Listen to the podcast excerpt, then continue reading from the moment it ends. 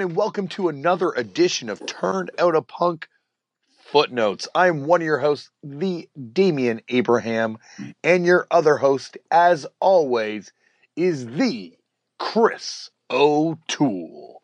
Chris, how you doing, buddy? Good, Dame. How are you? I'm doing good. I'm, I, I rushed you on the air because there's like all these things I wanted to talk about, but I'm like, fuck, we're gonna have to talk about them twice if we talk about them before. Like I've got, you know, like I got I got stuff that happened today that I want to talk about. You know, I, you and me both went on trips. recently yeah. Yeah. That I was going to ask you about beforehand, but I'm like, no, I'm gonna then I'm gonna have to ask you about it on the air. So I'm like, we'll just save it all on the air, Chris. Sure. Yeah. Uh, but uh, first of all, how are you doing, bud? Good, and always the same. nothing. Nothing to report. Uh, well, there is something to report because judging by this non-existent social media, uh, but you were away. I was away. Correct. Yeah. Um, just a little weekend trip, but I was in New York for the weekend. I was not. Was it this weekend? Was the Misfits or no? I think it was right. I think it was. I was joking that that's why I was there, but I was not there for that. Um, but yeah, no, I didn't. Uh, nor did I see a misfit around town. um, any any misfit of any kind. Although, ironically enough, um, as as a strange twist of fate would have it, uh, I arrived back home on Sunday, and I could have. I believe it was Sunday he played. If not, it was Saturday. But uh, Michael Graves played uh, essentially locally where I am. yeah, and uh, it was uh, yeah, it was interesting. I didn't get a chance to go out, but I saw some things like I have a friend who did sound for it and stuff, and it looked uh, like you would expect. But yeah, so weirdly enough, I make a joke about not seeing Misfit, but I could have seen, you know, quote unquote, a Misfit uh, in my neck of the woods. Even was it packed? uh, I was busy. I don't know if I'd say packed. It's not a big, wasn't a big place, but uh, you know, busy enough. I, I believe it was a Sunday though, so I, I'm going to give every excuse in the book as to probably why not. Do you remember the Michael Graves Daily Show clip? I think this came out. We talked about we this, right? Speak about this last week, I think. Yeah, Was it last I, I week? don't- yeah, if not, it was. I don't know. It was recently, but um, yeah, I, I, I, I must have seen it because I watched that show. We did watch much. it on the air, I think, if I remember correctly. Now it's all Yeah. coming back to me through the haze of cannabis and concussions. but I, uh, I think I probably watched it at the time, and then I saw it again. We re-upped on it, whatever, last week. Yeah, it's it's strange. it's strange. I, you know what? I haven't heard a single report out of that Misfit show at all. It might have not been last weekend. I feel like it. Like I feel like I would have heard something, although we did know. We, I believe we knew someone was going. I thought Dave was going. Um, so I don't know. Jasmine I was don't- going too. Who was going? Jasmine, uh, recent guest. Oh, okay. uh, Jasmine because uh, she was, uh, you know, going with Doyle, her sister. You know, I think they're Yeah. married to Doyle, obviously. So a Where bunch was of former? In guests. Jersey or in New York? It was in New Jersey. I'm just trying to see if I can find the actual. No, it's this weekend. I think. So maybe that's why. There's like a lot of weird shit about that show, dude. Like the promotion of it, it. like they're like featuring original lead singer Glenn Danzig, original bass player, and then it's like and longtime guitar player Doyle. Yeah, so the reason why we haven't seen anything is because it's this coming Saturday, the 19th. Okay. We're recording on the 17th for listeners who want to uh, dig deep. But yeah, so my joke fails on multiple levels. But uh, nonetheless, I was not there for Misfits. I could have made a real big joke that I was going a week early for the Misfits. That would have been funnier, I guess. Just But a yeah. pregame. yeah. I was already in line. Yeah. Yeah, exactly. You got to get that corpse paint on early. Yeah. Um, no, I, I would, you know, obviously if that show was in Toronto, uh, or if I was in the city it was going on to and I had tickets, I, I, I, it would be a fun experience to go to a hardcore show or a punk show or whatever you define it that big. Yeah, I think it's neat. I just like, you know, if if the circumstances were completely right and I could walk in and it didn't cost me anything, I would have no issue. But Yeah, I also want to be in like that bubble that the guy from the Flaming Lips rolls around in. You know, so no one at the show could come near me. my thing is just like I've, you know, I think people listen to the show kind of know my uh, my position on this, so I just don't really like. I I would make no effort because it's not my thing. Yeah. You know, if, if we were talking about, you know, there's not many reunions to be fair that I freak out about too much anyway, but I'm trying to think what kind of reunion I'd freak out for now. I think I'm I'm I'm a little overdone them, so it's it's a difficult question to answer in 2018 Yeah. because I think I would I would probably eye roll every single one of them. But you know, there are certainly ones I would make an effort to go to. I'm sure if like, although I hope it never happens and I don't expect it to ever happen, but if, like if Minor Threat did do it, yeah, I'd probably be into that. Yeah. But you know, I don't expect it to, and again, I hope it doesn't happen. But I couldn't. That's probably one I couldn't actually keep away from. You got to think like, as far as reunions go, what's left out there like that could oh, happen. exactly. Yeah. Like it's it's like minor threat, which will never happen. Um, Yeah. You know what was amazing in the '90s when there was that that like kind of like urban legend that would pop up every once in a while. To like, you know, it's pre-internet really in the sense that you couldn't really fact check this in any sort of ready way back then. But they would be like, "Oh yeah, like last night at the Fugazi show for the encore, Ian came out holding the microphone, and then they did a bunch of minor threat songs." You know, that was like a persistent rumor, and you hear about it happening in different cities. It was like that, and oh, there's a guy in my town who works at the record store who smoked weed one time with Ian MacKaye. Oh, I've heard that was the one I've heard. I've never heard the one you said previous, but um, yeah, it doesn't shock me to hear. I, am curious if that actually ever did happen. My guess is it did. I mean, the, the former, not the latter. I'm Yeah. guessing no. But, Never. uh, like, could you ever see like, especially now that you, you know, like like now that we like spent a little bit time with him, obviously on that much fabled uh, turned out a Yeah. punk road trip. Um, Yeah. You know, like, could you ever picture him like being like backstage, like, yeah, you know what I want to do tonight? Go out there and fucking sing some minor threat songs. yeah, no, No I don't way. so. I, I don't think so on multiple levels, though. I don't think so on the level that I think that if you, if anybody who's of a certain age that was able to see Fugazi, Fugazi operated as like very much to, to my you know whatever experience as a group. They took themselves you know of course incredibly serious as that group. I don't really see them just being like, yeah, we're just, you know we're just all just going to be like, yeah, do your thing now Yeah. and and like cover these songs. It just it seems, yeah. I, I just I Well, like, and like wanting, like, what the crowd's going to start moshing and he's going to be into it. Yeah, or exactly. I never even thought of that to be honest. I didn't play it through that far, but yeah, of course. like, it should be. um, yeah, so I don't know. I just don't see that being the case. But yeah, It would be the I- coolest thing if he did it and still enforced the no moshing policy and like stopped every time someone tried to mosh. yeah, that would be the ultimate like head fuck for everyone. Like everyone has to stand there perfectly still. yeah. The um, one of my favorite parts about that instrument documentary is the like the the well, I mean, there's multiple people complaining about that, Yeah. but there's there's one like prominent dude that's like really pissed off about essentially like the moshing thing, and like I, I can't remember his the diatribe he goes on. He essentially, like, you know, says, like, it's just I just remember it being really funny. I haven't watched it in a while, so I'm assuming it plays even funnier 15 years later. But um, yeah, I don't know. That's was it another reason- MVP?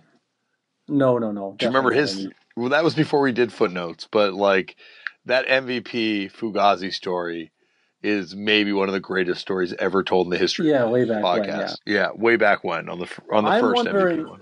I'm wondering how many people have stories about being kicked out or chastised for that kind of behavior at a Fugazi show over the last, you know, Oh whatever. gosh, yeah. decades. I wonder if he like. I wonder if there's anyone ever like moshing and he's just like on stage. He's like, "No, that style's too sick. I can't stop this person from moshing." These are all future questions that you'll have to, you'll have to yeah, ask. Ian, was there ever anyone in the pit that style was too sick to stop from moshing? Yeah.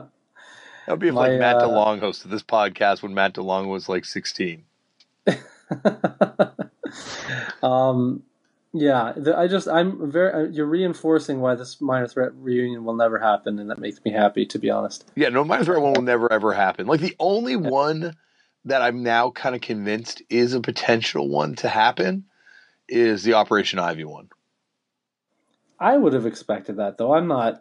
I don't know why that wouldn't have. Why? Well, it hasn't happened yet. Yeah, but I think perhaps some of that has to do with the fact that you know. I don't. You got to figure right. people have It's- tried. I would think, yeah. No, it's a good point. I just never think about it, but yeah, that is one big one. I'm shocked that hasn't happened. Yeah. Anyway, you you had tales of travel to speak about and things. We already digressed. Oh well, yeah. No, I, this weekend uh, the fine folks at Vans had me out to the Form Festival in Arizona to do uh, a live Turned Out a Punk interview. Um, it wasn't obviously like the show that Chris and I put on when we get to do the real Turned Out a Punk live experience, but these are these kind of awesome things that Vans gets me to do during the summer. Uh, last year I got to do a couple of them. This summer there's going to be a few more, and uh, this was one of them. I got to interview two artists, Horror and Vagabon, um, and it it was awesome. Like it really it really felt like to me like what they're doing sonically has you know obviously horror has a lot I guess of punk kind of influence in what they're doing, but like you know they're not doing straight up punk rock hardcore stuff, right? And Yeah. Vagabon, like her, the stuff uh, she's putting out is incredible, but like you know not immediate dead giveaway that it's influenced by punk and hardcore at all.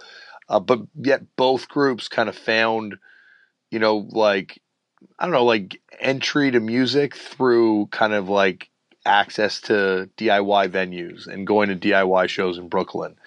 And I don't know, like it's just one of those things where you're like, oh, this is this is exactly what this podcast is about. You know, like it's about like how this is not necessarily something that you're going to take with you playing, you know, you know, screeching weasel covers your whole life type thing. But at the same time, like the stuff that you learn or the stuff that you see or just like even the way it inspires you to react against it, it's like, you know, this is stuff, you know, you carry with you your whole life. It ends up going weird places.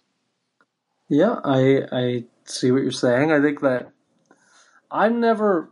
I think probably because you've done such a good job over all these interviews of the people that I expect to really have no connection of having either a much larger one or like a you know just always surprising me. I, nowadays, I just assume that most people that come from anything or doing anything interesting came from something inspired by you know this sh- this subgenre or however you want to characterize it. So I'm not I'm not surprised to hear that anymore. But yeah, it is it's nice to see it continuing to happen in your interviews anyway. No, this was, and it was a fun time. I also got to glamp. Well, I don't know what that is. That's glamorous camping, Chris. Oh, okay. Um, it was in the desert. Uh, I was in a, a tent that had uh, an air conditioning unit in it. I did not need to use it because uh, I didn't know this. Should have known this. Don't know why I didn't think about this. But it gets fucking cold in a desert at night. yeah, I was gonna say uh, I do know that factoid. Yeah, like I, I, I think I knew it. Um, no, I know I knew it, but for some reason I didn't think about it. I've never experienced it, thankfully, but uh, yeah, It's really cold. yeah. which which was kind of reassuring because during the hot weather, people told me to watch out for scorpions. Oh yeah. Did not want to see a scorpion. I had a lot of experience with that kind of stuff last summer, but you know. But anyway, it was Really? what do you mean? You had experience with scorpions? What are you talking about? In Mexico. Ah, okay. and uh, but but and it was uh yeah it was a really fun time. It was got to hang out, ran into Dan Deacon. yeah, do you gotta elaborate about that? Dude, it, this was legitimately what happened to me three times in the span of an hour. Yo, dude, Dan, that was an amazing set last night. Actually, the first one was even weirder because this dude came up to me. He's like, "Yo, dude, that was an amazing set last night." He says he said Dan later on, but I'm pretty sure he said dude. Uh, and I'm like, "Oh wow, that's crazy! You were in Toronto last night because we played the subway station with fucked up." And he's like, no, no, uh, you're Dan Deacon. And I'm like, no, dude, I'm not Dan Deacon. I'm Damian. He's like, no. I'm oh like, my. I'm like, no, I, I'm Damian. I'm not Dan Deacon. He's like, well, your voice sounds all fucked up. I'm like, yeah, because I played a show with my band last night in Toronto. oh, you sure? And I'm like, yeah, dude, I'm pretty sure I'm not Dan Deacon. And then this other, this like this, uh, this other person comes up to me and she's like, Dan, what's up? Amazing set last night, dude. I'm like, oh god, no, I'm not Dan Deacon. She's like, yes, you are. She's like, I'm like, no, I'm not. She's like, why are you pretending? You are. And I'm like, oh my god. I'm not. And like, she would not take no for an answer. And I got fed up with that one. I just stormed off. And then it happened again. And then I ran into the actual Dan Deacon. That is amazing. Did you was like, tell him these stories? Yeah. Oh, yeah. He's we he and I've had some like uh, interesting hangouts over the years. This time we actually got to hang out for real, but like other times it's always been like the most random things. Like one time, uh, you know, I mean, we're at a hotel and I'm like trying to sleep because it was just after uh, Holden was born, my first kid, and I'm like trying to sleep in the hotel before we play this show, and the phone keeps ringing, and all these people are like, "Hey, is Dan there?" I'm like, "No," and then like, "Hey, is Dan there?" Like over and over again, this happens. And then there's like this sound of someone trying to get into the room, and it's fucking Dan Deacon. And I'm like, "What are you doing?" He's like, "Oh, I thought this was my room." And I'm like, "It's not." And how many people did you tell that it was? Because it's being called like over and over again, dude. Uh, but yeah, no, he's a, he's a really nice guy and going to come on the show. I find that super amusing that you don't not only do you have one, but you have two like awkward Dan Deacon, you know, uh, mistaken room story and a mistaken identity one. It's super funny. It is he is someone that uh you know I've gotten to spend like a lot of time with over the years at some festivals and things like that, and is like a real amazing person. You know, like has a really cool energy around them and stuff like that. But yeah, like we have had some awkward run-ins, uh, being mistaken for mistaken for him, and then uh, the room one as well. Uh, and then I was like, "Oh, you should come on my podcast because you know you came out of punk rock." He's like, "Well, I'm more from ska punk," and I'm like, You're like still even punk. better. Yeah, I'm like, it's still punk. Don't worry, we can make it work. You know, it wouldn't be the first time. That's you know, like, uh, like that's the thing I like about the show, and I like, I no matter what your definition of punk is, whatever your punk definition of punk is, to you, that's the true definition, and like, no one's definition is going to be the true true one, because like it, we're all got such different opinions on what constitutes this genre. There's no rules, you know, like there's no 10 points that you check off on a checklist and then something's, you know, punk or isn't punk or things like that. It's like all defined by the listener. Yeah, fair enough. I think there's people that would push back on that in specific. I'm sure they but- would. But then, like, you could be like, listen, go talk to Ian MacKaye. I guarantee you his definition of punk is going to be different than yours. And are you going to say he's not punk? well, I, I get what you're getting at. I just think there are probably certain hallmarks that people would, would describe punk as, but I, I know what you're saying. Like when you're talking about people's perspective being that that informs what what punk is. It's like sort of like loosely a you know an artistic rebellion or what have you. Yeah. like it's it's it could be anything. Like you know, like obviously there's certain things that it probably isn't and shouldn't be, but at the same time, like it probably is those things to someone. maybe this is a really existential talk about punk right now. But yeah, I've had a fun I night, Chris. I saw the Melvins tonight, so I'm like I know. I'm all amped now, dude. I can tell. Yeah. Uh, I'm very envious that you're pals with the Melvins. Well, I I tell you, like getting to just bother them, and like I I got another kind of here's another reveal for you. We record a little bit of a podcast, like Brian Walsby, Buzz, and I. Um, okay. and it's and it's there's a lot of fun stuff on it. It's it's a cool one. It's going to go up soon, I promise. Uh, but the stuff after the podcast, where I'm just like, what about this band? What about this band? Like running through every obscure Pacific Northwest punk band I could think of, and just hearing Buzz's take on them and what they were like live and stuff. Like you know the band RPA. I do not know. Okay, they have like a single. It's like a super rare single. Um, it's not super rare, but yeah, yeah. I think it's like I think it actually is pretty super rare. Let me look it up on the resource. Uh, but anyway, he was saying it features ex members of the Lewd, like from the original Lewd lineup. And oh, weird. this was the toughest band in that region. Like they just come on stage and like, you know, like kick people in the face and just like take no prisoners when it came to playing. Oh yeah, no, it is a pretty fucking rare record. Crazy. No, I don't know it. Like, is it 80s or is it 70s or Uh, it's uh post lewd? So it's probably 80s. I would think. Yeah, I think it's 80. Oh, it says 81 to 84, but no one knows exactly when. Ac- According, this is according to this uh, on the resource. Who is the who are the lewd connections? Is it a bunch of them or just one person? He said it was two. So I'm finding one here. The RPA just says RPA shoot the Pope as the Yeah. A side and Bone Brad Crusher as the Ramos. B side. Yeah. Not on a label. There is no year. Yeah, crazy. Wow.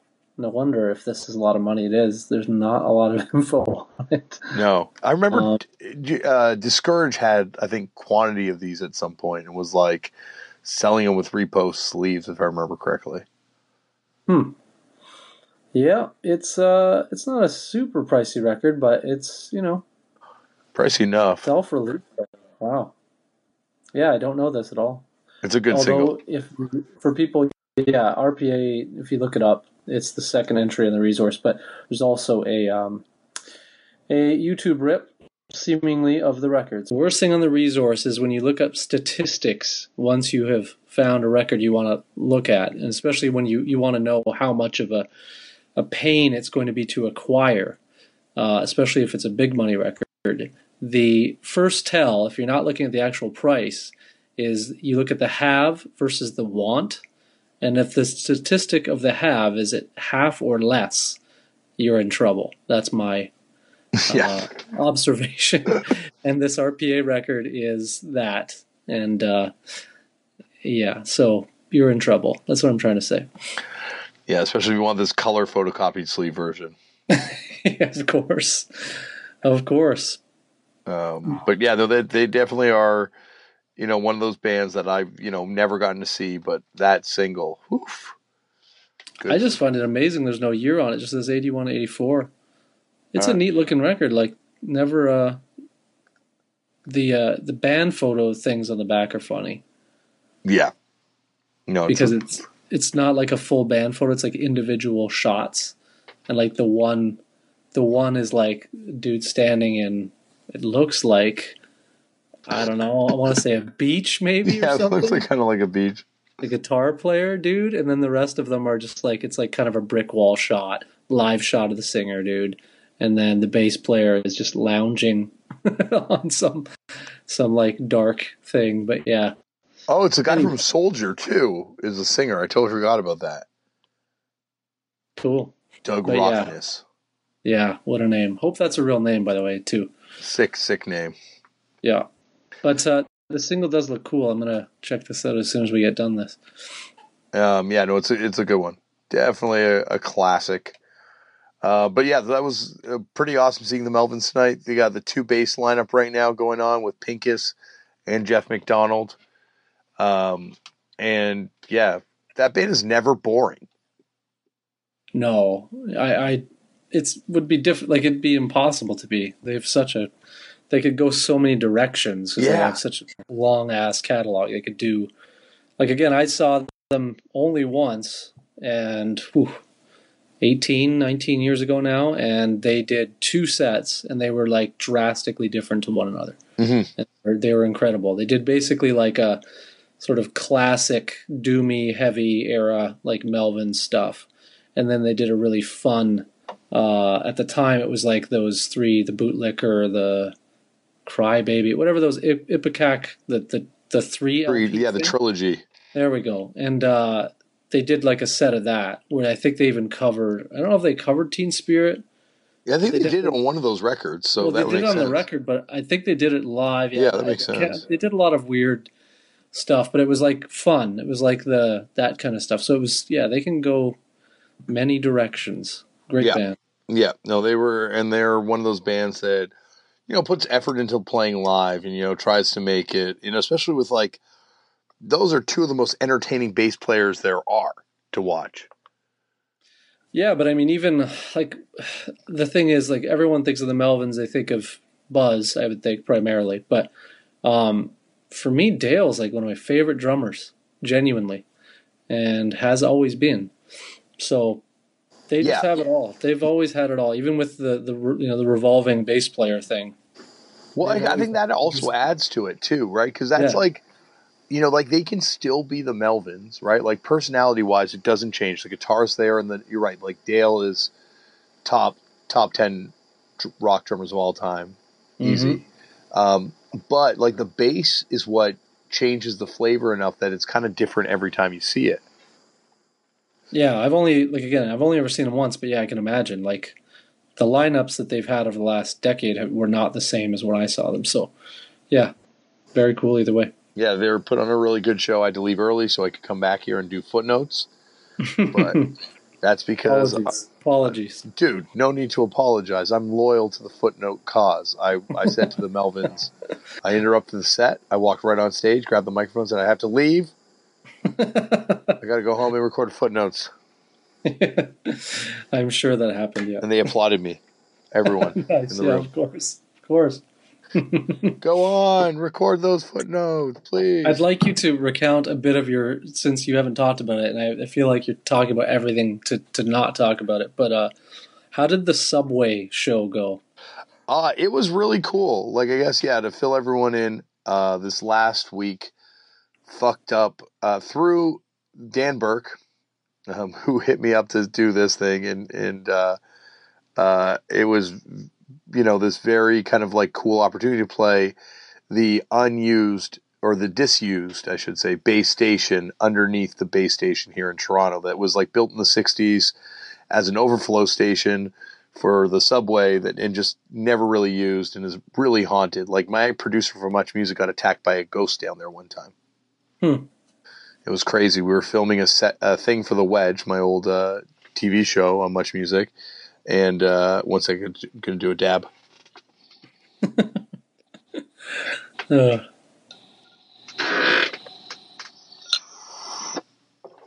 Is it just me or is it like oil and flowers in here all of a sudden? I think it's just you.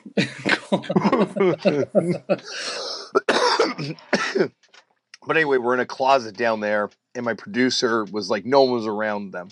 And all of a sudden, uh, they were like, who's grabbing me? And the psychic who was with us was like, something's in the room with us. And I'm like, no one's around you. And they're like, something's fucking grabbing me. And I'm like, no, I can see that there's nothing around you. You're by yourself. And then they started screaming and ran into the room. And like, it was fucking crazy. that does sound crazy. But anyway, fucked up played a set there. No ghosts, uh, but something even scarier. John Tory, Toronto's mayor, was there.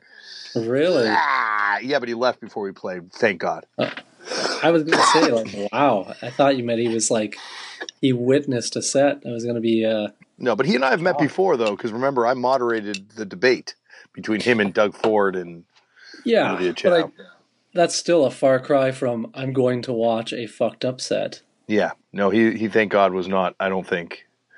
I don't think you know he wasn't in the pit. Put it that way. Oh.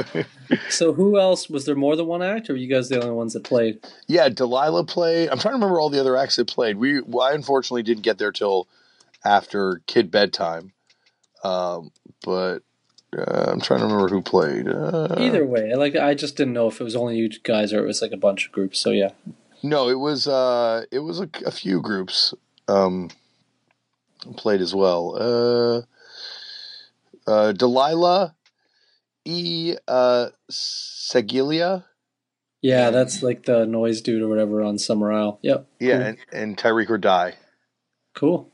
uh, played, and it was uh, yeah, it was like a pretty fucking weird experience to get to play down there.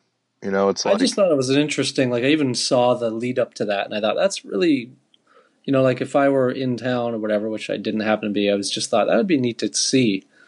I just didn't know how it would unfold. in terms of like where the band would play and what all that. So right on the platform, and they used two subway uh, cars as barricades.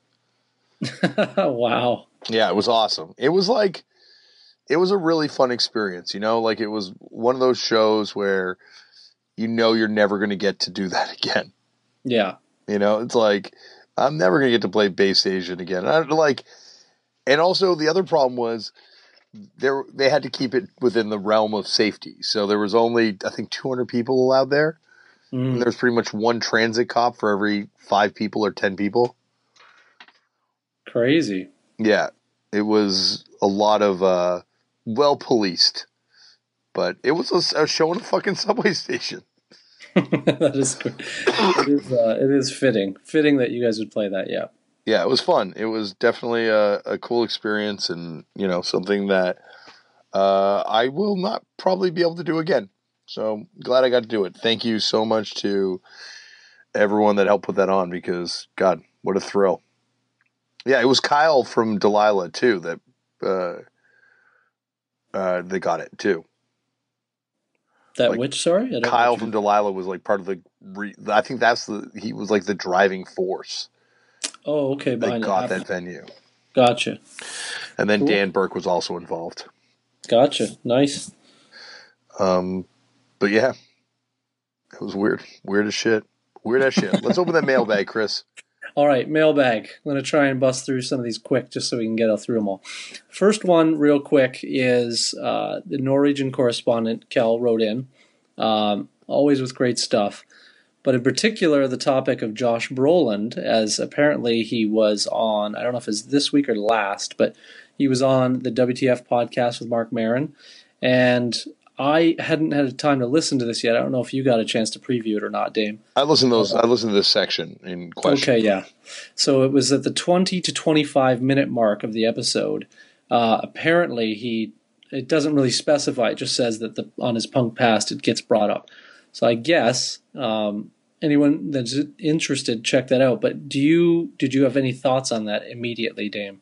Um, like you know, it's it's one of those things where if if, if there's ever the opportunity to interview Josh Brolin, uh, there's a lot of a lot left to uncover. Um, also, Marc Maron really needs to bone up on his uh, his uh, Nardcore knowledge. I think fair enough. I don't blame anyone that doesn't know a lot about Nardcore if they're not punk centric, but yes, fair enough. Um, but it would it would it, it, left me with like a lot of hope that I'll get to interview that guy one day because uh, yeah, uh, man, it would be a fun it would be a fun one. Nice. So thanks again, Cal. Great, uh, great. Yes, thank you, Cal. Great heads up. Um, and this one's kind of hard to talk about as far as describing the, the message, but basically, uh, listener Mike R wrote in, and it just basically sent a whole bunch of links under the topic of like quote unquote who collects flyers that got brought up on uh, probably last week. Mm-hmm. We talk about it a lot, but uh, he gave my word. There seems to be twelve or thirteen different uh, URL like blog and or whatever you want to say, Instagram accounts or whatever that uh, all do this. So what I think I'm going to do is just forward this to your brother, your lovely brother. Mm-hmm. Shout out to Tristan, and he can uh, link one or all, uh, you know, because it's too much to shout out all these. Um, but basically, there's a whole bunch, and we'll just try and get them up there so people can check them out um, at their leisure if they follow the uh, on whatever social media platform we want to throw it up. So anyway, that was a cool one. Awesome. Um, the other one here is a message from Lane. The subject is footnote 167. Just wanted to comment on a few things from the footnote 167 uh, pertaining to Wasted Youth Pushead cover art. Uh, in an interview in MRR issue number 8, uh, it says that Pushead is asked, uh, and it talks about um, drawing the Reagans in artwork for a friend in LA, not for Wasted Youth. But somehow Wasted Youth got a hold of it and used it for their album without his permission. And it's a pretty funny read. Also, nothing but love for that album. Um, and uh, basically, they provide it's on the PusFan site, uh, pusfan.com. There's actually a link to this, which again we can chuck up. But there's the story of that as well, which I did not know. So I kind of remember that. Yeah, interesting factoid. And talk about just in hindsight, that's a bold move to just take someone's artwork and use it for an album cover without Yeah. But that's happened a lot. Like I'm sure that's like how many like war photographers have had their artwork ultimately used to sell like a crust seven inch. Yeah, for sure. I just mean though, like, you know, I would assume at the time the Pushead would have had to have been of somewhat like notable, you know, to to pull that move. It just seems like kind of wild. But um, the second part of this message, uh, he writes in regarding DOA and basically how we were talking about people of the sort of quote unquote first wave of American hardcore, or even earlier, I suppose, that we're able to catch them and talk about how they're amazing, and yet you know, we th- this is not the DOA that you and I experienced, let's say, uh, in our later years, uh, or in their later years, pardon me. But uh, his theory is perhaps that their age difference might have played a part. I don't know uh, myself if I, I don't know what ages they were when they were in their prime. Like I don't know what you know what ages they were when Hardcore '81 came out or what have you. But he's saying that he thinks basically some of the young bands they were playing with were much younger, and therefore perhaps they were more like fully realized adults, and that's why they were a better band because they had that foresight or whatever you want to say. Um, interesting. I don't know. Damian, you got any thoughts? Uh no, like I, I'm kind of like with you, I guess. Yeah. Um, and it just talks about. Uh, lastly, he mentions that he got a kick out of the Jesse Michaels creating a punk uh, anecdote in that interview, and that he had a similar experience trying to recruit band members. So, thank you in the past. Pardon me. Uh, so, thanks, Lane, for that message. Um, I think we all have had that. I think that's like a part of being Yeah. a punk is like yeah, at some point you're like, we got to make, I got to make more of me. And I think. Go on. Yeah. Yeah, Well, I don't know. Like the thing that I've always found interesting is like when you create a punk and then that punk becomes undone, and you're like, it's like you feel like your child has betrayed you. My thing was that there, there are two hallmarks of like especially rural punk rock experience. One is what we're talking about here, which is the create a punk thing, and the other one for me would be like, and this is just a general punk experience overall. It's knowing someone who is like awkwardly older than you, that you Yeah. some, which we've talked a lot about in past episodes. Yeah, yeah, hanging out with an adult friend. yeah, But no, Um, like I think for me, it's it's like I remember the day when like the kids that I had made into like punk kids all were like listening to Tragically Hip at this party, and we're like, no, we don't want to hear any of that fucking NOFX bullshit anymore. uh oh. And I was just like, what? That's probably the root of my tragically hip issue for the longest time, right there. that moment. Fair enough. And then little did I know that years later, I would not speak to any of those kids. Um, but I would like the tragically hip and probably would have more in common with them now. True. You know, I got over it. I got past it. You did. You did. um, another uh, message here. This is regarding Pittsburgh, and it's Okay. from the, sort of the content last week, and of course the Jesse Michaels interview, uh, and of course it's in reference to that interview that the listener John writes in. Uh, one band he mentions that didn't get mentioned. Um, in the Pittsburgh discussion was the late great hardcore band Battered Citizens, the one and only seven inch brackets, and their demo was reissued several years later. But they should get a shout out because, and he has four points. One, their seven inch came out on Seattle's Great Overkill Records Yep. In 1989, he thinks. Uh, he's recently been on a quest to get the Overkill stuff.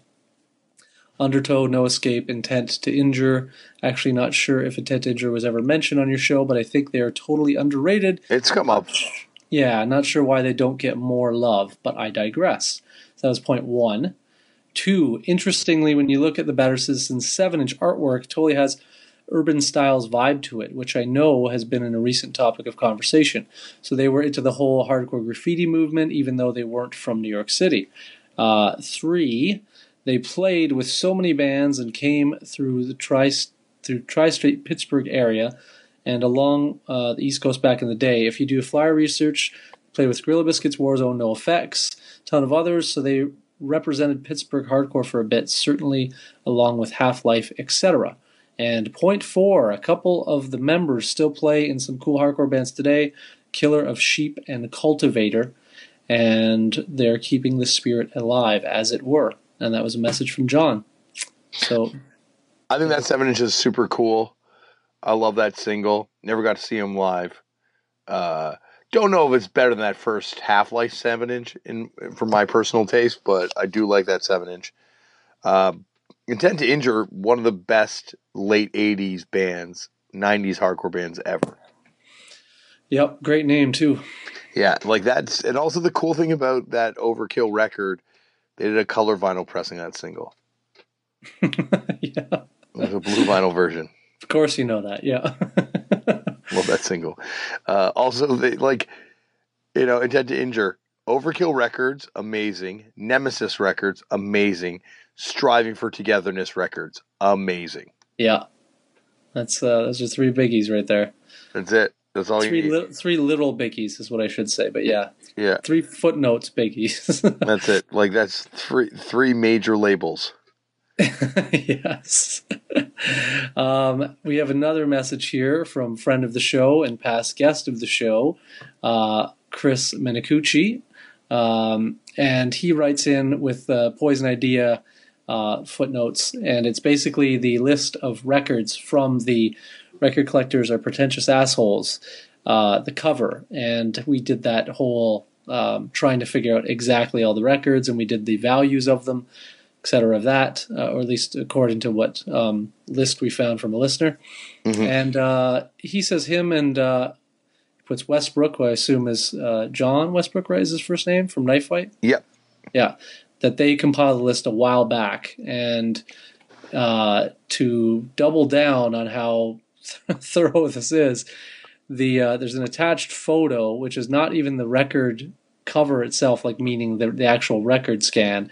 It's the actual original photo that was used to, uh, for the artwork of the actual record. Uh, as you know, Damian can attest. I've never seen it. I think I've seen photos, but uh, Chris has an insane, probably the craziest poison. Yeah, I Idea would I would say there's no there's no question. Like the Yeah, number one would- poison idea collection. So they compiled a list from this, and the list is on here. Uh, this is difficult to, to break down too, because some of this is like the list that we found already. But um, anyway, he has it here. I I don't feel like I need to read all this. No. No. But uh, what, we'll try and figure out a way. I want to do something with this where we can put it up uh, in some capacity. So I'll try and figure that out with your brother. But I feel like this list, despite us having the URLs in the previous episodes where we, you know, talk a bit about it and the values and whatever, I do think this would probably be the best list as far as the most dependable. Mhm. Knowing, knowing the people that um, made it, not not any throwing not throwing, throwing any shade at anybody else that tried or whatever, but uh, the the level. Well, this is like the hardcore detectives. Like there was a point in history where, you know, I don't know if Westbrook still, you know, kept up as much as he now because I haven't seen him in a while. But I know Cooch definitely has, obviously illustrated by his current label. But there was a moment where those guys were like, like I don't know, just like on opposite ends of the country, but just like doing deep digs to find like unheard of recordings and like they turned up some crazy stuff. Like they are responsible for finding some ridiculous stuff out there. Agreed. Uh, speaking of which, so you mentioned the label. The label you're speaking of is Radio Raheem Records, and of course Painkiller, uh, the association. But Radio Raheem just put out three new things. Just a quick shout out. Um, Against, Welcome to the Aftermath LP, Acid Attack, Suburbia's Dream LP, and Hellbent 83 to 84 Demos LP. And uh, yeah, so if you're into this kind of deep head uh, archivist, uh, hardcore punk or metal, uh, if it were, or crossover, uh, get into it. There you go. But uh, yeah, great messages, and yeah, Awesome. I've, I've now I've I decided to click on the Striving for Togetherness record discogs, Chris, yep, and just randomly I was like looking through this. This is uh, this is I believe Kevin Gill uh, Kevin Gill's label too, right? So he's going to come on the show eventually, so we can go over this in much greater detail at that point. But uh, just can you click on choose X R Life seven inch? Yeah, I'm. Uh, you've had me pivot here. I was in another thing, so I'm just pulling it up now. Um, sorry, what did you want me to look at here? Choose X R Life. Choose XR Life. I'm not seeing this. It's what like year? Striving for Togetherness Records. No, I know, I got that, but what year? What catalog? It's like what year? 1993. Striving for Together. Oh, Choose X Our Life. Sorry, I was looking at that was a comp. Group Choose X. Yes. Yeah, yeah. Our Life. Yep. Read uh, the Matrix for the A side. Wow. Wimps and posers leave to stage. Oh, it's funny. I didn't realize the spelling, the, the grammatical error there, but that's amazing. It's awesome. B side. Haha. Isn't that funny? okay. Um, Uh, that's my favorite Matrix I've ever found. Anyway, sorry, Chris, I got distracted by that. But no, no worries. Classic cover to that. Choose X Our, Our Life too. Um, and Intent to Injure on that label, so there you go. well, this label. one I'm going to steer you back on course here, and you're Yes, going to get love me this back. because Get me it's back. A, it's a punk wrestling connection email. All right. favorite. Um, it says this uh, listener Nicholas writes in says there's another person that he wants to add to the list. Eric, and I'm gonna I'm probably battering the name here. I apologize, but it's Eric Ple- Plekin, P L E K I N. Anyway, better known as Biddy, is a longtime Wisconsin hardcore veteran. Currently plays in Death Wish, who is a great or who are a great, pardon me, Motorhead Discharge hybrid style band has a couple LPs on Beer City. Uh, he's been in a ton of bands, including Remission, War Torn, Dresden, Default, ton more. He used to wrestle under the name of quote unquote straight edge Eric Hammers in the late 90s. He co founded ACW All Star Championship Wrestling in the Green Bay area. And uh, he's a super nice dude, says, and basically is giving you even more ammunition for your punk wrestling connection, Damian. There you go. Chris, it never ends with that one, I'm afraid. Like, it, it, it really is the uh, gift that keeps on giving. Uh, thank you for that email. And that's just one more one more check in my box, you know. So we have a few more I'm going to go through real quick. One is uh, there's part of this email. So it was in regards to the ICP face paint, Insane Clown Posse, that is, face paint origins, which Damian had uh, previously wondered if it had anything to do with the human furnace. yeah.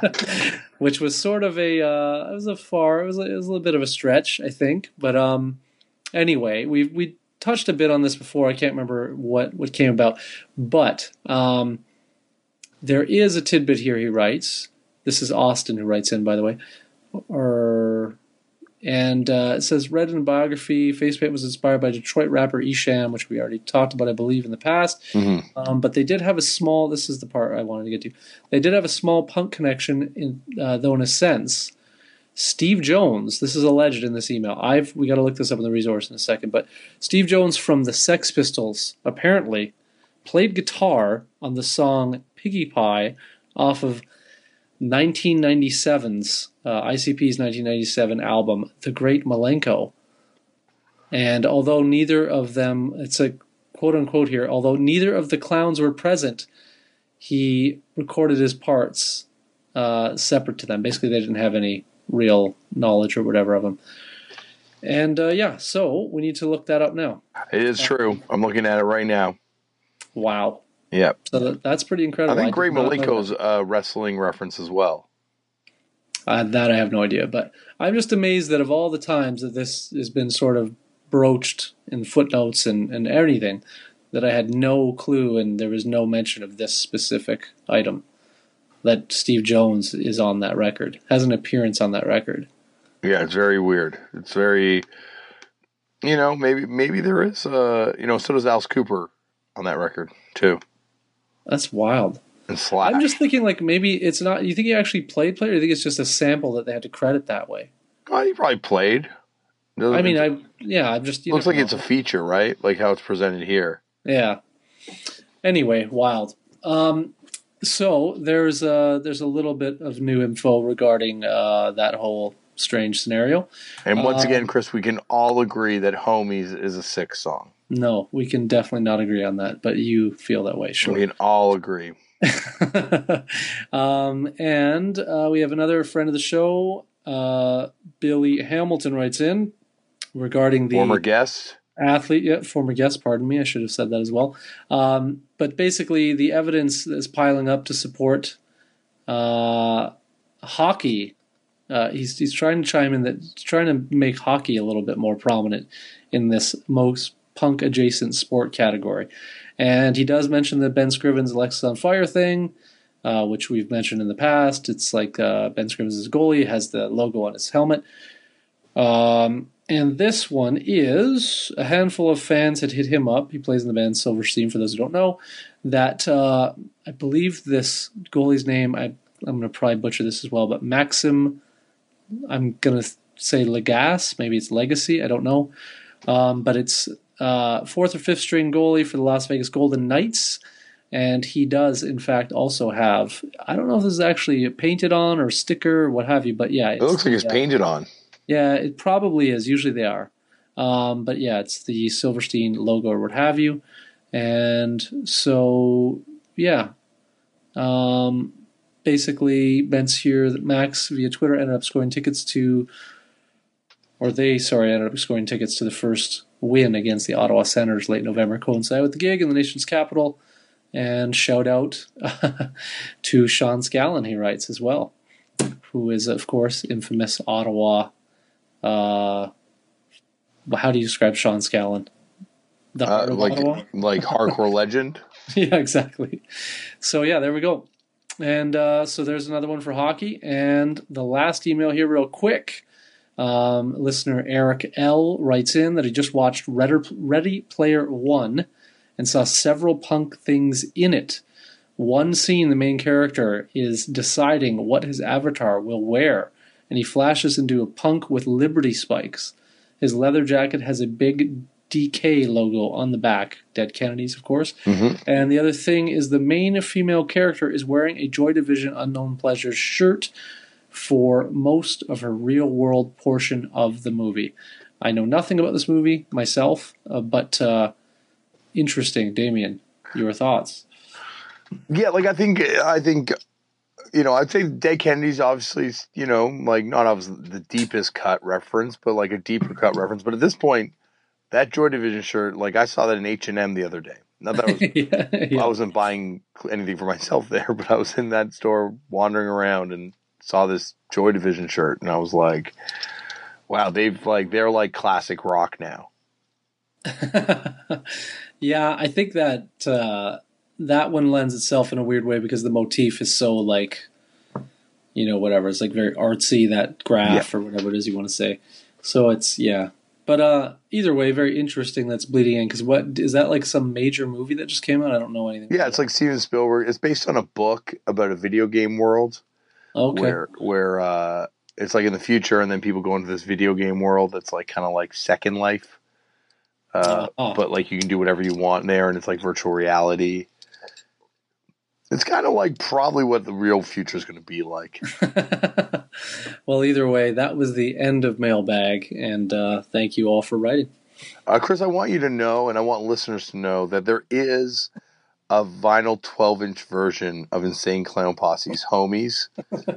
yeah. And if someone wants to buy it for Chris and I, that would be a much appreciated uh, gift to uh, a Punk because we can all agree that it is one of the best songs ever. Uh, again, I don't agree. It's getting it's getting more uh, extreme, Chris, until you agree with me. if the if if somehow we create a Turned Out a Punk footnote shrine, which if you want to include that, and of course has to include Baby Gopal on Pink, Yes, Uh, yes, a definitely. bunch of other things. I really want. I, I will. I'm with you on. I really want to take this joke to the nth degree, to the point where, should we ever tour again, that people actually bring these things to us would be amazing. That's a dream. That's how you know you made it. Yeah, When people bring you homies on vinyl. yeah. because it's rare. There's only 400 copies according to Discogs. One for 50 bucks here. Like I'm kind of tempted, and I would ask for it for like my birthday or Christmas from uh, from Lauren, but I, I don't think she'd buy me an Insane Clown Posse record. I don't even know what to say to that, but yeah, yeah. And I also can't bring myself to spend fifty dollars on an Insane Clown Posse record, even though it's homies. okay. I don't know where to go with that. Do you want to get into the episode? let's get into the episode because I could talk about this track all night. Uh, yeah, like this is a, a, I don't know, Chris. We were talking off air about slow a little bit before, and I, I it's kind of surprised me you, you weren't familiar with that song. Have not been the same because I thought, you know, for me it was just like such a staple of CFNY and of much music at that time, or, or, a little bit later, even when I was kind of more aware of much music. But uh, you were unfamiliar with this band prior to the interview with Tom, right? I was, yeah. I have a blind spot on this. I don't know why, because everything about it screams like it should have been something that was I was familiar with. Because as Damon and I have talked probably ad nausea about, um, there's a certain era of like Canadian CanCon radio or video play from our formative years that just sort of, you know, I can't shake. Like uh, yeah. probably a week or two ago, uh, Bootsauce was mentioned, and that made me chuckle. And so yes. even that's something, you know what I mean? Like like these groups that really no one hardly knows or remembers, and I tend to be sort of up on that kind of stuff. This was one that didn't, uh, and it sucks. I didn't know it either because it's quite good. Yeah, and uh, I don't know why of all the things that this did not hit me in any way. The video does look vaguely familiar, but I did I didn't really recall the song, especially in the interview when you were talking about it. Then I went and listened to it. I didn't recall it, but it's cool. Um, oh, it's a um, great song. Yeah, so it's it's a neat band. I think. Um, anyway, I don't know where you want to begin with this, but yeah, I was not uh, familiar up until revisiting it just now. Well, it's funny because I, I, you know, I was talking tonight with, uh, with with Buzzo from the Melvins, and I'm like, oh yes, I, you know, the guy from Slow on my podcast. He's like, that was a fucking incredible band. He's like, they were so good. They play Seattle all the time, and I'd always go see them, and they were just like on another level. Like that, were like a great band. And it's kind of like I was going to say, you, Chris, one of the things I wanted to do today, and this might be early into the discussion to do this, mm-hmm. why don't we just get it out of the way? Sure. Uh, what what would you say your top five Canadian songs are? Maybe we'll say top ten. Jesus, songs, not yeah, but like I'm gonna like, and this isn't like, you know, like I'm I, like because obviously we could just go and you know probably just name ten songs by Scare Tactic, and that would be the the songs, or ten Ruination songs. Yeah, and those would be the songs. But I'm saying like no, Ruination doesn't count. It doesn't fall under Maple. So. Yeah, you're right. You're right. It doesn't have enough. Yeah. Um, at various times, though it was half and half. True. Yeah. Yeah. Um, I'm trying to. I'm trying to do it right now. I'm typing it to see if I can pull up ten. I. You talking punk centric or just in general? Well, like I don't know. Like have not been the same by them by slow. It's definitely on mine. Picture my face by Teenage Head. That is a good one. Yeah. Um, would be on mine. Uh, Sloan, the other man, would probably be on mine. It was like hard to pick a Sloan song, right? Like, well, there's a bu- there's a bunch. That is a, a very good one. That's a very good late. Well, I guess not late anymore. I guess mid period era. Mid period, I guess. Yeah. record, but uh, or song rather. But uh, I would just pick. You know, you got to pick. For me, if you're talking about Sloan, I don't know. Just pick like Coax Me. Coax Me is also excellent. And I wasn't even where I was going to go. I was just going to go with Underwhelmed because that was like the and still is arguably like a big radio. It's a good song, but like I don't think it like betrays how like the melodic genius of that band, right? That's true. Yeah. Um, um I'm trying to think of other. I would I would then have Teenland by uh, Northern Pikes. okay. Yeah. Um, I think that song's fucking incredible. Uh, I'm trying to think of some. Which what would be some other ones? Well, one I'm going to call that I can't believe you haven't named already, but it's sort of an obvious to the show anyway, is which is Scream Fist by the Viletones. Yeah, yeah. I was going to say I was, I was trying to stay away from like the more yeah more like uh, punk stuff, but you're right. Like that would have to be on it. And then uh, uh, Out of Luck by Pointed Sticks, maybe. Barbara by Modernettes would definitely be on there. Yeah, those groups. Like it's funny in the discussion uh, in the interview, you guys talk about that those records being amazing, and yeah, there's. I mean, boy, oh boy, like I, I don't pointed sticks. Yeah, I don't So- know. Subhumans behind the smile would be also on mine, but I don't I don't expect it to be on anyone else's. It's just all that stuff's so good. You could Oh. pick a young Canadian song. You could pick, yeah. I don't, Canada's tough. I mean, ooh, I don't know. But I would definitely say for me though, have not been the same would make my list. This is where you're going with this. So that's where I'm I- going with it for me. I, I, uh, I, I dig it. It's cool. I don't. I would have to like really kind of again as someone who's just recently familiar. I can hardly go. Yes, that is one of mine. But it's a hell of a good song. Um, Kids in the Hall theme. What's that song called? By uh, Shadowy Men. Yeah, I don't know what the song's actually called. I've never known. that's on my list too. Great song it is. That's very yeah, that's killer. Um, oh, I'm trying to think of other great Canadians. Locked Oh, in a Trunk of a Car by Tragically Hip. I don't even know if I know that song, at least by title. That song is good. That song is God damn that song is killer. I'm trying to think of Canadian songs now. I feel like we're really missing some. Uh, it's got to be a Doughboy song in there, probably. Um, trying to think of who else. Anyway, it's a good topic. I can't do it off the top of my head. I would have to take some time, but uh, if if we really want to do this, I'll try and work on. It. Okay. it. Well, another time we will come back to this. But yeah, it's hard. I don't know off the top of my head because it's. I, I would say something go, well, that other song's probably better than this. I should revisit that or whatever. But anyway, the ones we've named thus far are quite good and Yeah. uh, would definitely be on the list as far as overall tops. But um, uh, where did you want to begin with the talking points other than what we just said? Uh, I guess that's it. That let's uh, dive on into the first point. I that was kind of the first point, I guess. So why don't you take the next one? Okay. Uh, well, I'm trying to think of where to go. One, I didn't bizarrely know anything about the Squamish Five, and Oh, yeah. so immediately upon that being touched on, I was right into it and started looking up, and it blew my mind. I knew nothing about that, and I don't know why. But um, you said you were something in school came up with that for you. Yeah, like we learned about that in school. Wow, like it was. I, uh I definitely did not. That's insane. It's one of the few kind of real exciting moments in uh, Canadian history that stands out to me. Maybe it was in university that I learned it, but I definitely remember learning it in a classroom setting. Yeah, that's phenomenal. But I and I again I had no idea about the subhumans connection to that or whatever that one member. Um, yeah, it's just wild. I knew nothing of that. So to like that was interesting to find out about. And uh, yeah, if you, if no one knows, feel free to Google it and uh, you know look into it. It's a very interesting tidbit in history. I would dare I say the Canadian Weather Underground or something of that nature is mhm. pretty Very, much, very uh, similar.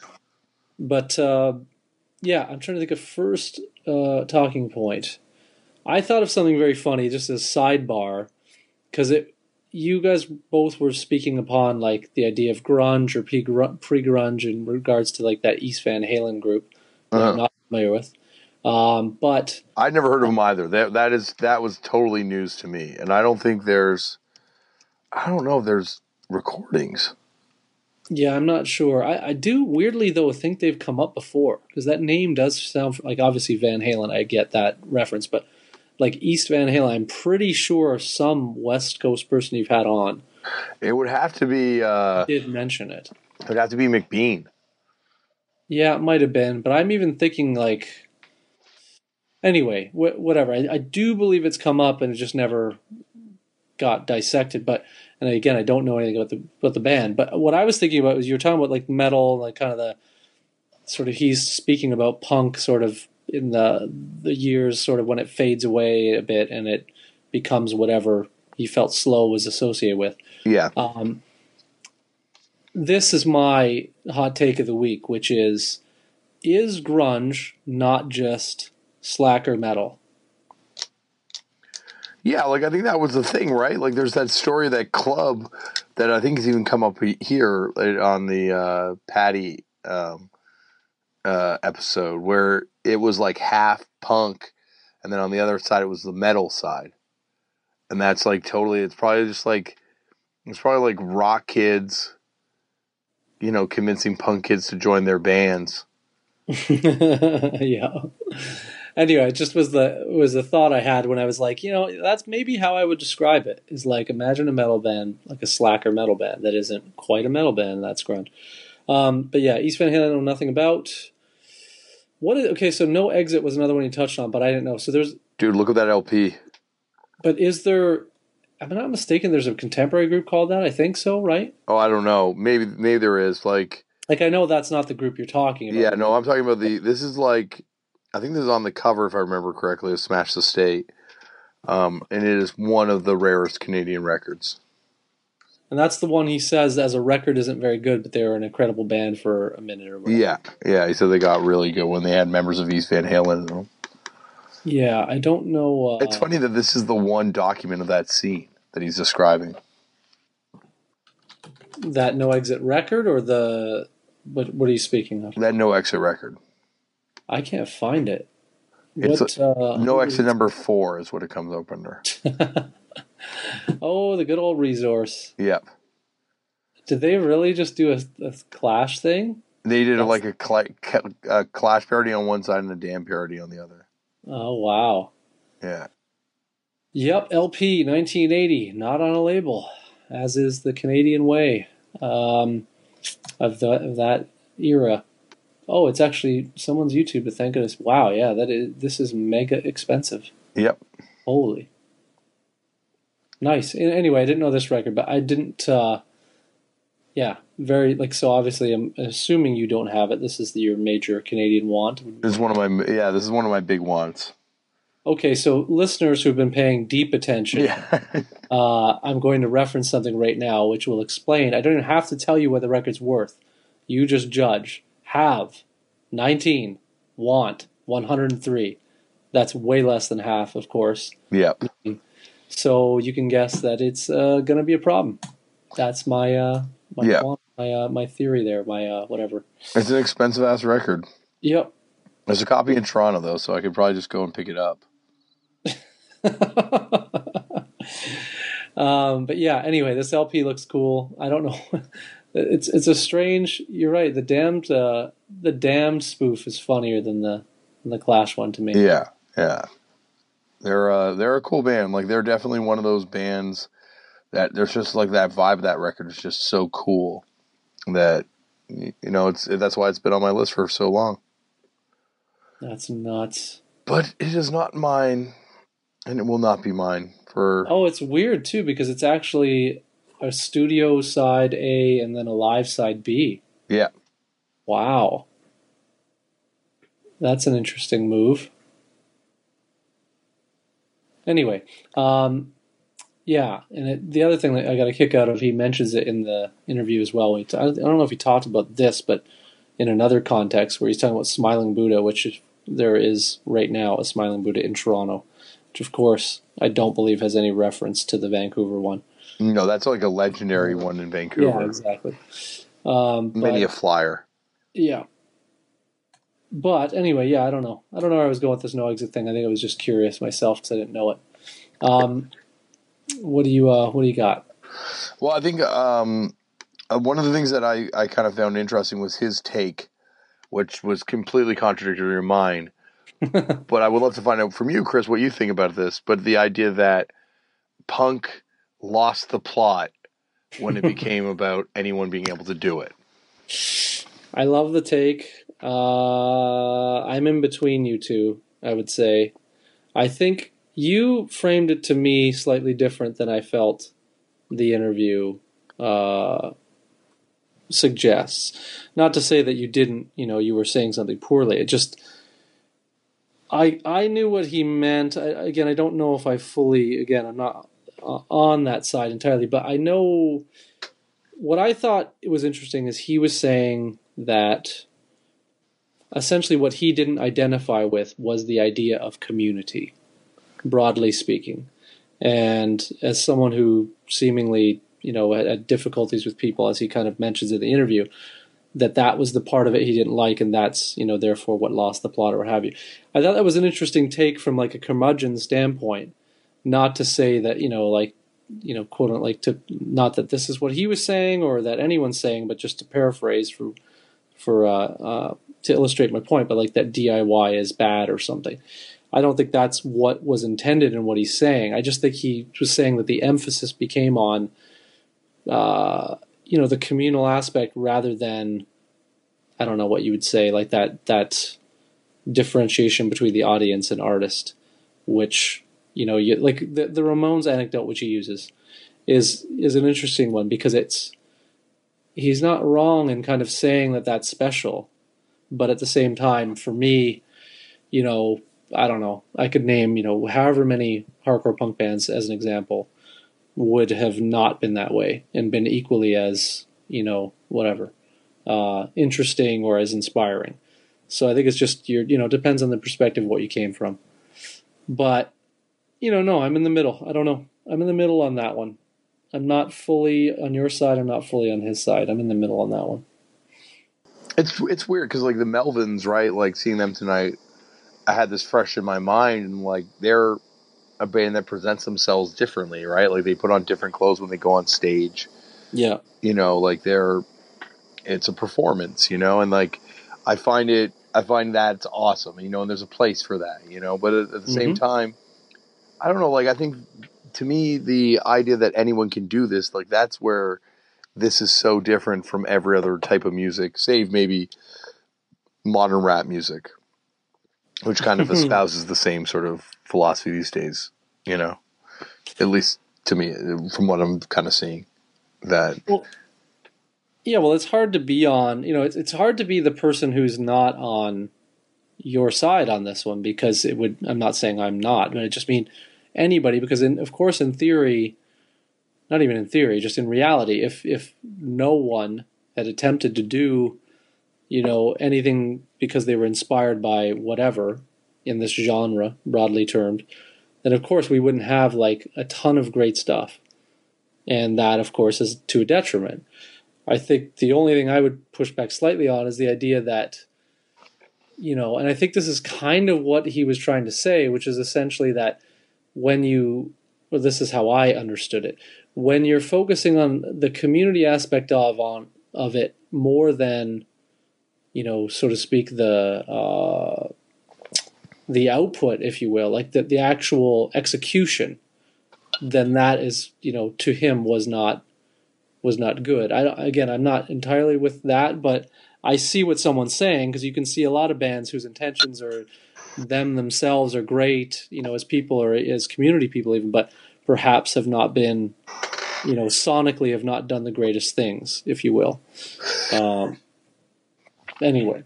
Yeah, I, I, I can see that. I, I can see that argument, but at the same time, like even out of those types of community-based punk things, awesome music comes out.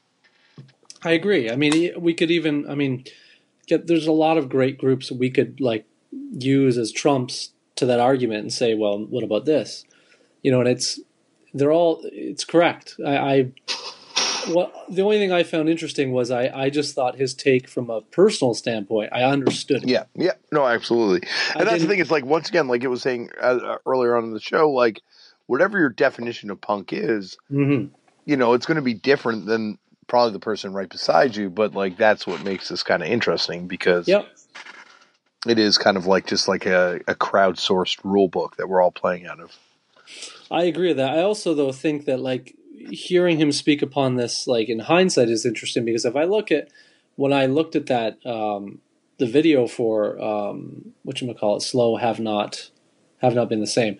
Um, it the vibe of that group is way different than I expected. I expected it to be way more, you know, uh, like whatever have that you know that that rocks almost like dare I say like rock star ism to it. Yeah, it's, yeah. It's it's blatantly not you know of that, and I didn't get that at all. If anything, I thought it was way more you know like punk punk in attitude and vibe than I had I had anticipated. I thought it was going to be like if I'm to use another like to use another Canadian. Well, we're on Canadian content to use a group, say like let's say uh, the Headstones. So for listeners that know or don't, then you won't get this. But Damian, and, No, they would. You probably even if you don't know the Headstones musically, you Yeah. definitely know Hugh Dillon because yeah, from, so hardcore, Hard Core Logo, course. Yeah, But what's that other show? Flashpoint. That, that's why he's famous in America now. he's on Flashpoint. He's on. Uh, he's been on a few. He, he's an actor, I think, primarily now. But uh, but my point is something like the Headstones is kind of like what I expected out of uh, the kind of the way he framed slow in those years. And again, this is ne- neither good nor bad. I've never been a Headstones fan myself, but Headstones definitely had that like, you know, quote unquote like rock star ism to it. They Mhm. weren't a gigantic group; they were fairly big in Canada, but but like it was like you knew they kind of knew punk stuff or came from it or however you want to frame that. But as the group, they were not, you know, what I would consider to be, you know, your atypical punk group that was sort of, uh, you know, I don't know what you, what you want to say, like accessible or, uh, you know, it was it was it was rock starry more than it was, you know, well to me cool, but it just like. I I don't know how I'm. I, I'm not articulating this right, but but what I'm trying to say is, slow did not give that to me at all. I, looking back on it, I think it's actually reminds me of like aesthetically of like weirdly like aesthetically it reminds me of, like Pussy Galore or something. It's very, very like antagonistic, but not rock starry. Mhm. So I don't know. I just think it's cool. So I didn't. I I think his recollection, mind you, he was there, not not me, but I don't think. Uh, I think it was more right on. Like I think it was more right on. I think it was more punk in, in attitude in, in the right way. I don't think there was that uh, whatever differentiation, but maybe again, Maybe they were just like too cool for Canada. yeah, it could be. You know, at the time especially, right? Like they're just like just seem like they would have been just too like in your face for kind of the vibe. I mean, yeah, I'm just astounded at how kind of right on everything is. If you look at their band photo, Yeah. there's a black and white band photo. and It's sick. Dude, those records are awesome. Yeah, I got to get these. I also like that. So Zulu again. So this should be maybe the next talking point here. So of course Quintessence, which I wasn't aware was a store. I knew I've only ever known of as a label, but of course I'm not from out west. Um, but so Zulu, who put out the slow records, Which is also a store now. was also the store. Well, I knew the store Zulu, but I again, I didn't know of it as a label. Mhm. um, but Zulu, don't- is he still even there? Uh, I think it's still there. I because I thought last I'd heard it wasn't. I might be again. I'm probably incorrect in that, but anyway, I Let's was. see what the uh, website says. yeah, I don't know. Uh, no, it still still has hours up.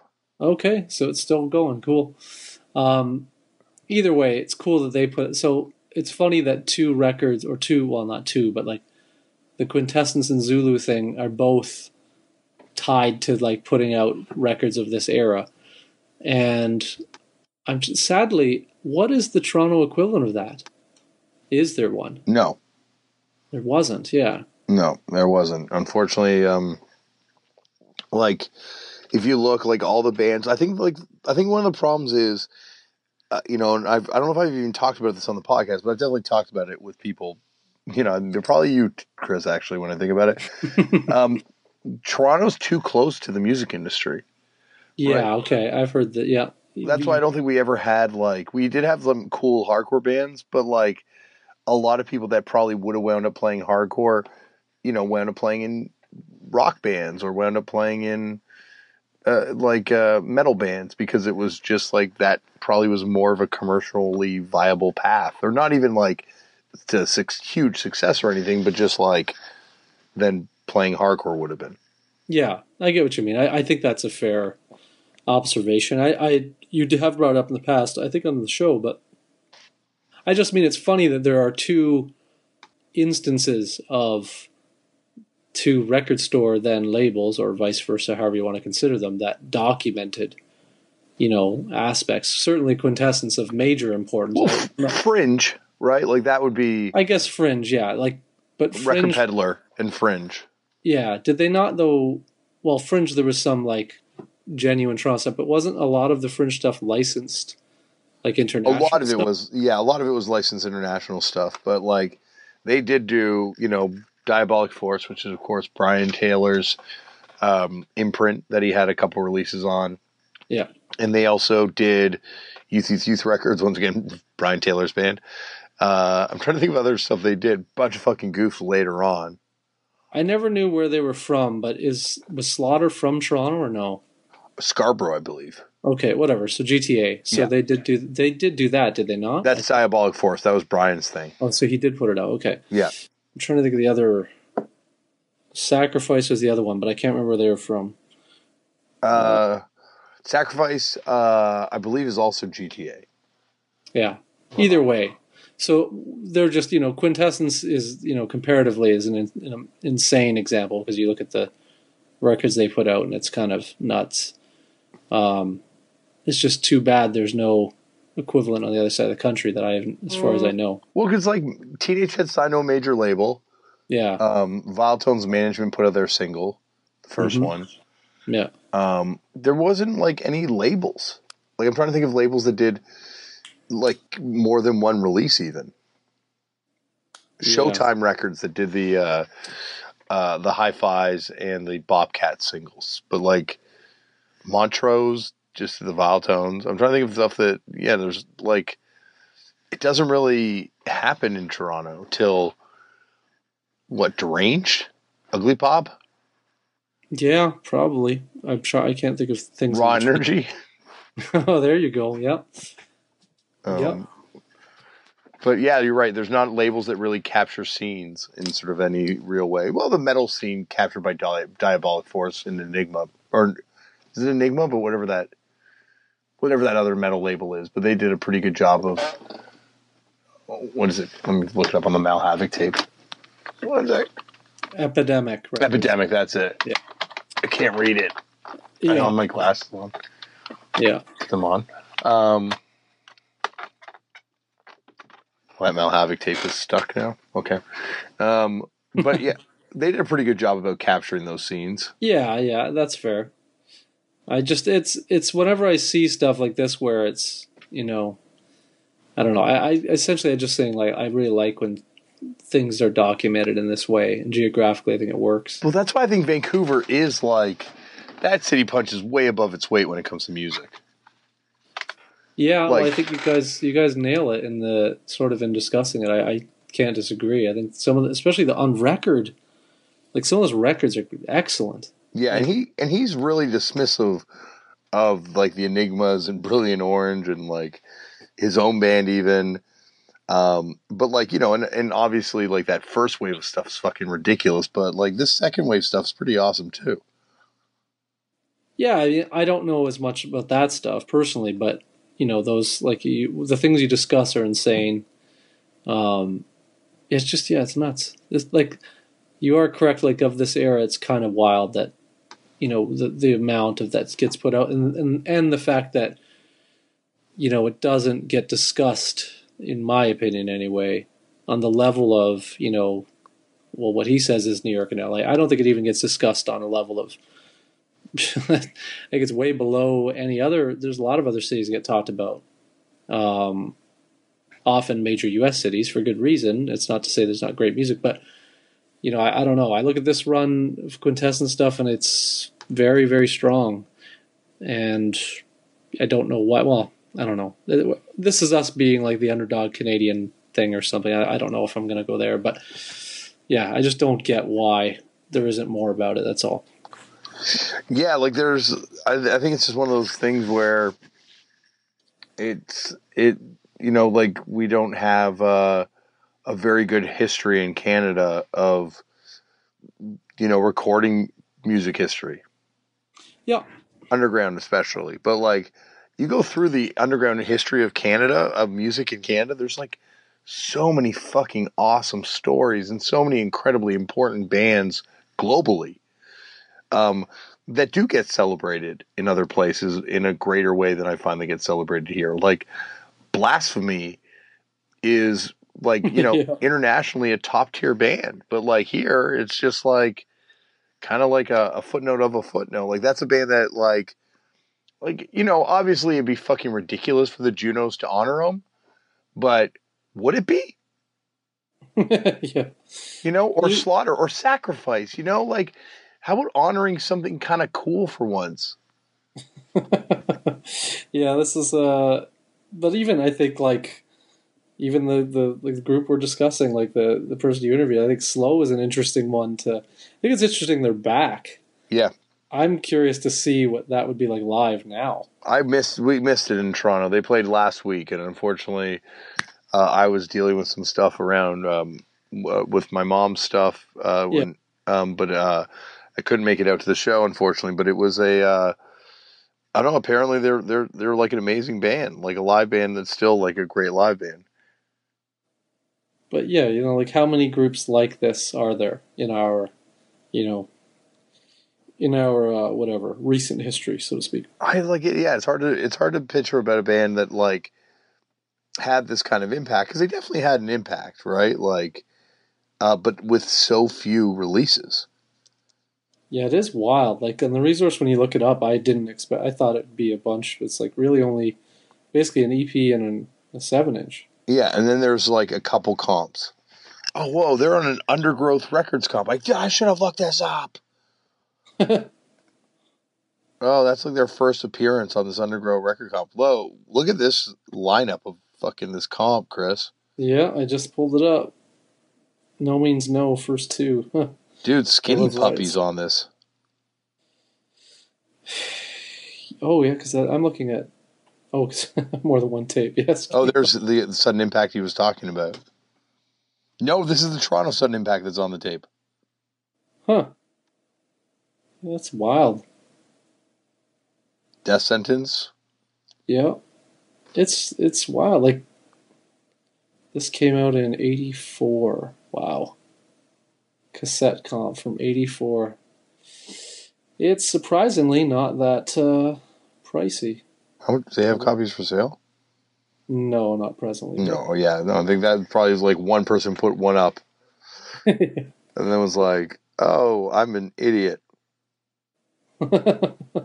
Sold Yep. in seconds. but uh, anyway, yeah, wild comp. I don't know anything about, but that is funny. Skinny puppy on it. Oh, I thought they were on that Christmas. Fle- oh, they are on that Christmas flexi. I still need to get slow. that. Slow is Yeah. Christmas flex. Oh, it's only nineteen bucks. Well, there you go. Man, I hate buying flexis though.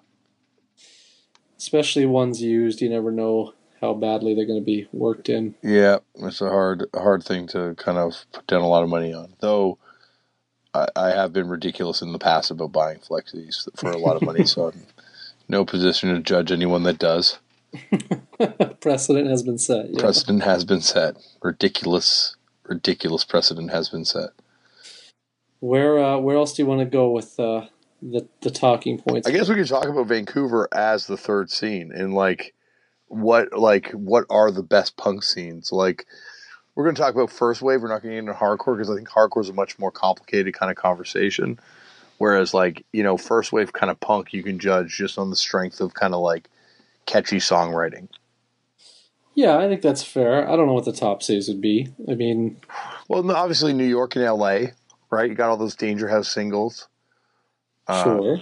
You know, but like ah, Would like you not? Would you not put good vibrations in that category too, though, yeah, you're right. So you have to say.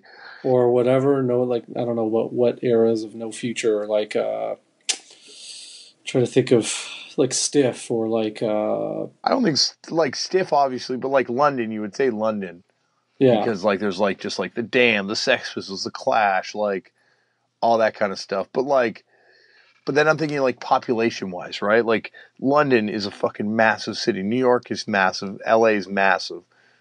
Vancouver's not that big.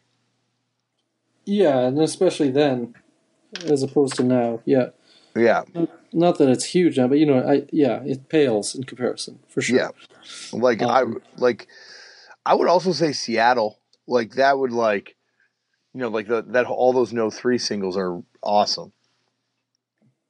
Well, I think what I believe, I don't know, maybe I'm mistaken this, but I think Vancouver is sort of you know obviously it's separate, but you know if you take the Pacific Northwest in general and Vancouver, I mean Seattle, of course, you have the grunge thing historically or whatever, but I think like the Pacific Northwest and Vancouver in general are kind of uh, what's the word are not given as much attention as the other things you're mentioning.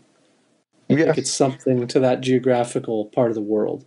I mean, again, grunge aside, in the sense of like, you know, obviously everyone, or whatever, not everyone, but industry went nuts about Seattle in like whatever the early to mid '90s. But if you look at the what you're discussing, I think that area of the world does not get even even in the Jerry A episode, he's talking about the Wipers being, you know, a fairly underappreciated group.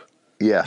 I mean, so there's just precedent of this time and again. I think in these areas, for whatever reason. Well, when you hear D7 by the Wipers, and you're like, man, like you know, and then it's like the, the you know, there's straight up stories about the Melvins bringing them to see, you know, like Dale bringing Kurt to see the Wipers play live, you know, and like, you know, that's a template for what Nirvana sounds like right there. So like, clearly the Wipers have had a massive influence, even just through that one band. Well, and I think now you see it, but I still think like you know, are people talking about you know, you know, uh, you know, people don't talk about Portland to me, uh, like in terms of uh, like what you're discussing against like Danger House or something. It's kind of a difficult one because Danger House is you know perfection. It's hard to really like mess. With Well, I don't know. Like, would you? I'm saying song for song. Let's call up the Quintessence Discogs yeah. And put it against the uh, uh, um, uh, Danger House. Danger House Discogs. Okay.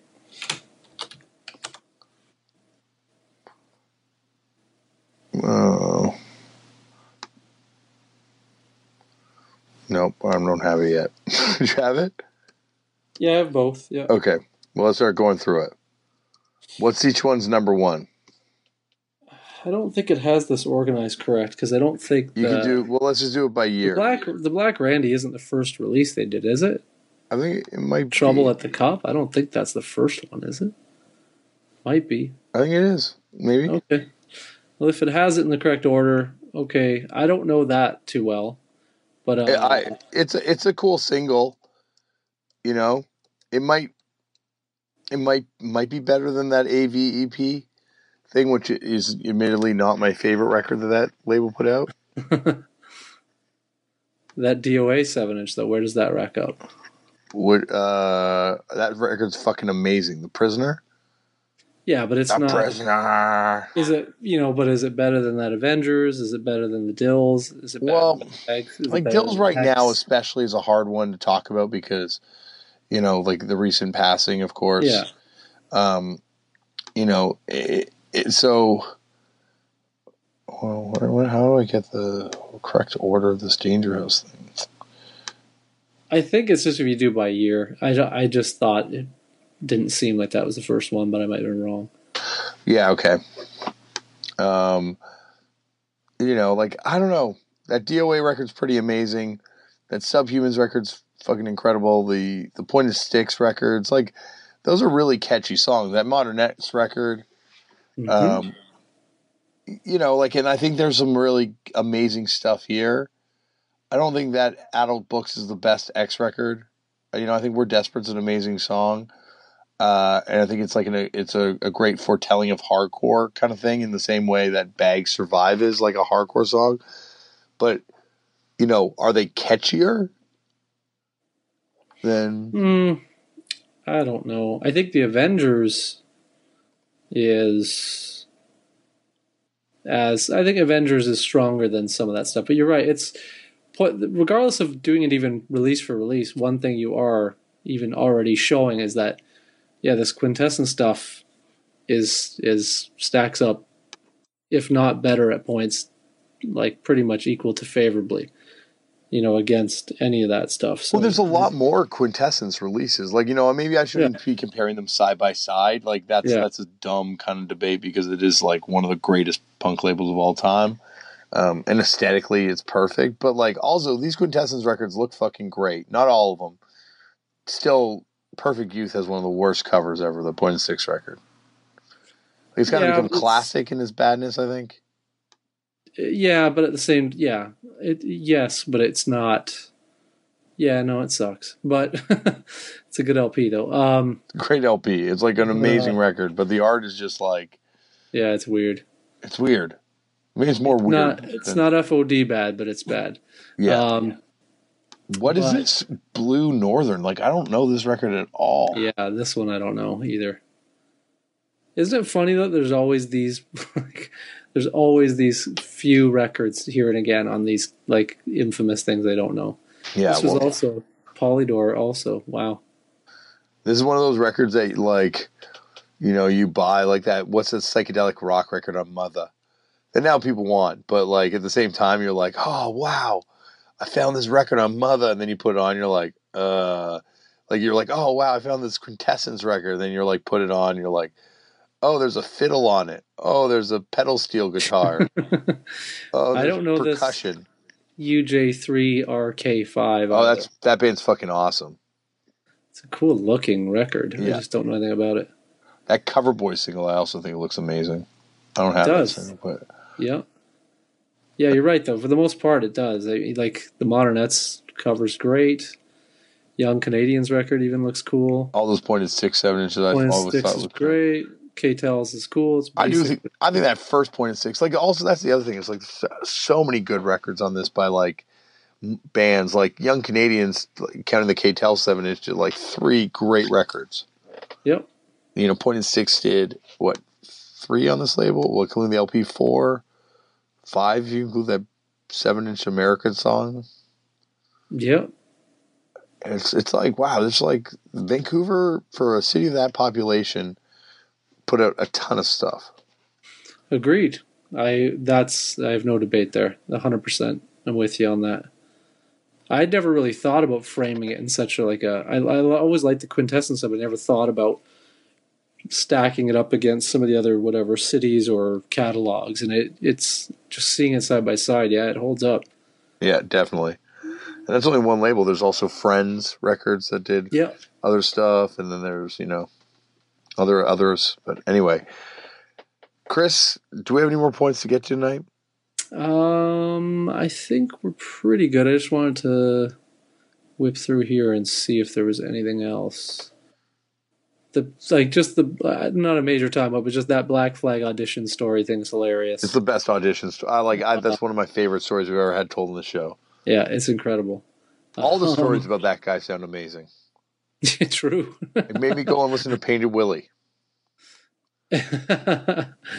and uh, yeah, no, I, I think I'm good on everything else. I think we touched on it pretty much everything I wanted to. I guess just the Psychotic Dick Bites is an amazing band name. Yes. Um, but yeah, I don't know. I'm good on everything. I don't know unless you wanted to touch on something. No, I'm sure there's stuff we've forgotten, but that's what footnotes next week is for. Yeah. Um, I guess that's it. Chris, how do they get in touch with us here to send stuff to our mailbag? you can reach us at turned out a punk footnotes at gmail.com. And we will be back next week with a conversation about uh, Sam Beam from Iron and Wine. Are you an Iron and Wine fan at all, Chris? Yeah, I like some of the stuff, like the early stuff I like in particular. But yeah, We'll get I'm ready. interested to hear, yeah, what uh, where you're going to go with that. It's it's going to be a good one. It's it. There's some cool connections. There's some surprise connections on this one. All right, nice. Uh, but that is next week on the show. Thank you, everyone, for listening. You can find me on various forms of social media at Left for Damian. Uh, if you'd like to support this podcast, please give it a rating or uh, subscribe to it and follow it on whatever podcast format you are listening to this thing on right now. And uh, yeah, that's it. Buy us those records Baby Gopal on pink and Homies on vinyl by by Insane Clown Posse. That would be a great way to support the show. Uh, thank you everyone for listening, and we will see you next week. BetMGM has an unreal deal for sports fans in Virginia. Turn $5 into $150 instantly when you place your first wager at BetMGM. Simply download the BetMGM app and sign up using code Champion150. Then Place a $5 wager on any sport. You'll receive $150 in bonus bets, regardless of your wager's outcome. And if you think the fun stops there, the King of Sportsbooks has plenty of surprises in store. Check out daily promotions, same game parlays, live bets, and so much more. Download the app in Virginia today and get $150 in bonus bets instantly from your first wager. Only at BetMGM. BetMGM and GameSense remind you to play responsibly. See BetMGM.com for terms. 21 plus only, Virginia only. New customer offer, subject to eligibility requirements. Rewards are non withdrawable bonus bets that expire in seven days. Please gamble responsibly. Gambling problem? Call 1 800 Gambler. Promotional offer not available in Washington, D.C. Everybody in your crew identifies as either Big Mac Burger, McNuggets, or McCrispy Sandwich but you're the filet fish sandwich all day. That crispy fish, that savory tartar sauce, that melty cheese, that pillowy bun. Yeah, you get it every time. And if you love the filet of fish, right now you can catch two of the classics you love for just $6. Limited time only. Price and participation may vary. Cannot be combined with any other offer. Single item at regular price. Ba da ba ba ba.